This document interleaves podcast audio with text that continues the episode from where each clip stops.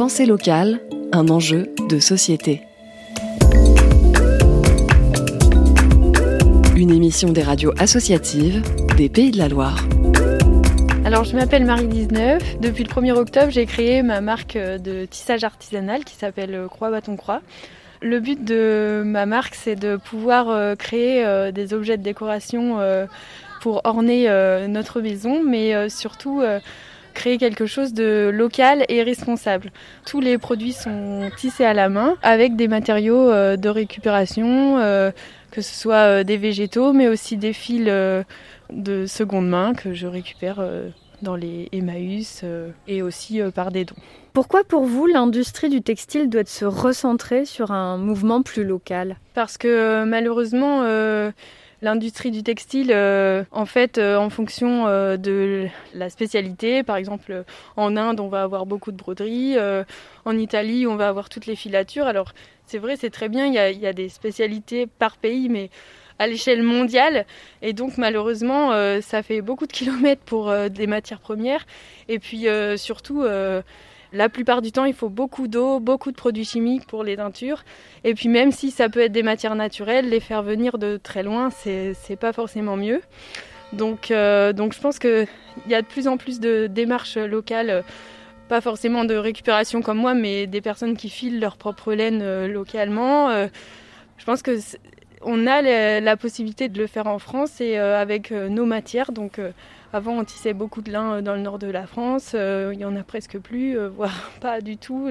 C'est vraiment des démarches anecdotiques, mais c'est bien, il y en a de plus en plus. Mais je pense que ce serait important de pouvoir essayer de refaire vivre tout ce pan du textile. Là, vous parliez de, filer la laine, etc. Ce sont des vieux savoir-faire, en fait, des vieux métiers. Est-ce que pour vous, ils ont une fonction locale et peut-être même de proximité? C'est vrai qu'avant, il y avait des petites villes entières qui fonctionnaient euh, autour euh, du tissage et euh, chacun avait son producteur de tissus donc pour faire les nappes, les draps, etc. C'était même vraiment de l'utilitaire. Là, bon, pour le tissage, ça va être plus des objets d'ornement, de décoration, mais justement, maintenant, il y a beaucoup de grandes surfaces qui font plein de produits de décoration à la chaîne et on pourrait, voilà, pouvoir avoir localement des personnes qui créent euh, des produits plutôt que de systématiquement aller dans les grandes surfaces pour trouver sa décoration et voilà, acheter de façon plus responsable et en plus faire vivre euh, des artisans et puis continuer euh, ces savoir-faire locaux. L'artisanat, c'est un savoir-faire vers lequel vous pensez qu'on revient, peut-être pour retrouver du sens aussi?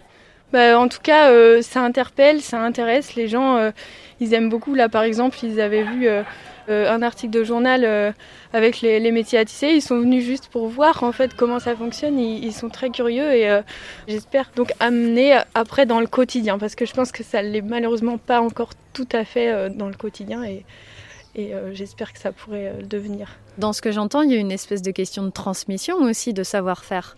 Bah oui, je trouve que c'est important de pouvoir transmettre et pas le garder pour soi. Donc c'est vraiment presque indispensable en fait de pouvoir le transmettre pour pas que ça se perde. Moi j'ai eu la chance euh, d'apprendre le tissage euh, dans une école où malheureusement il y a peu de personnes euh, qui peuvent y rentrer chaque année. C'est quand même une école publique mais c'est vrai que la sélection est assez rude et c'est l'école du Perret à Paris. C'est un diplôme de métier d'art. Malheureusement il n'existe plus aujourd'hui. C'est un peu paradoxal. En France, on a envie de valoriser les, savoir-faire, mais en même temps, malheureusement, il y a beaucoup de formations de diplômes des métiers d'art qui ont été en fait fermés et qui sont engloutis dans des cursus plus généraux. Alors c'est vrai que c'est des super formations, mais au détriment quand même des heures d'atelier pour apprendre plus en profondeur euh, ces savoir-faire comme euh, le tissage, la broderie, les voilà. En fait, tisserand c'est un mot, euh, on devient tisserand mais pas simplement avec le diplôme que j'ai eu. Ce diplôme des métiers d'art, il, introduit euh, à la technique, euh, on apprend à créer, à utiliser le tissage pour créer des surfaces. Je ne sais pas vraiment si je suis tisserande, mais en tout cas, je m'exprime avec le tissage. J'ai rencontré un tisserand vraiment en Bretagne qui tissait du lin des mètres et des mètres et qui était le dernier tisserand de sa ville. Et là, oui, je pense qu'il était tisserand.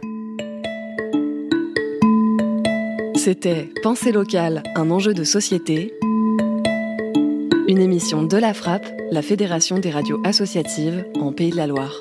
Un reportage de Gwenaël Nicolas pour Graffiti Urban Radio.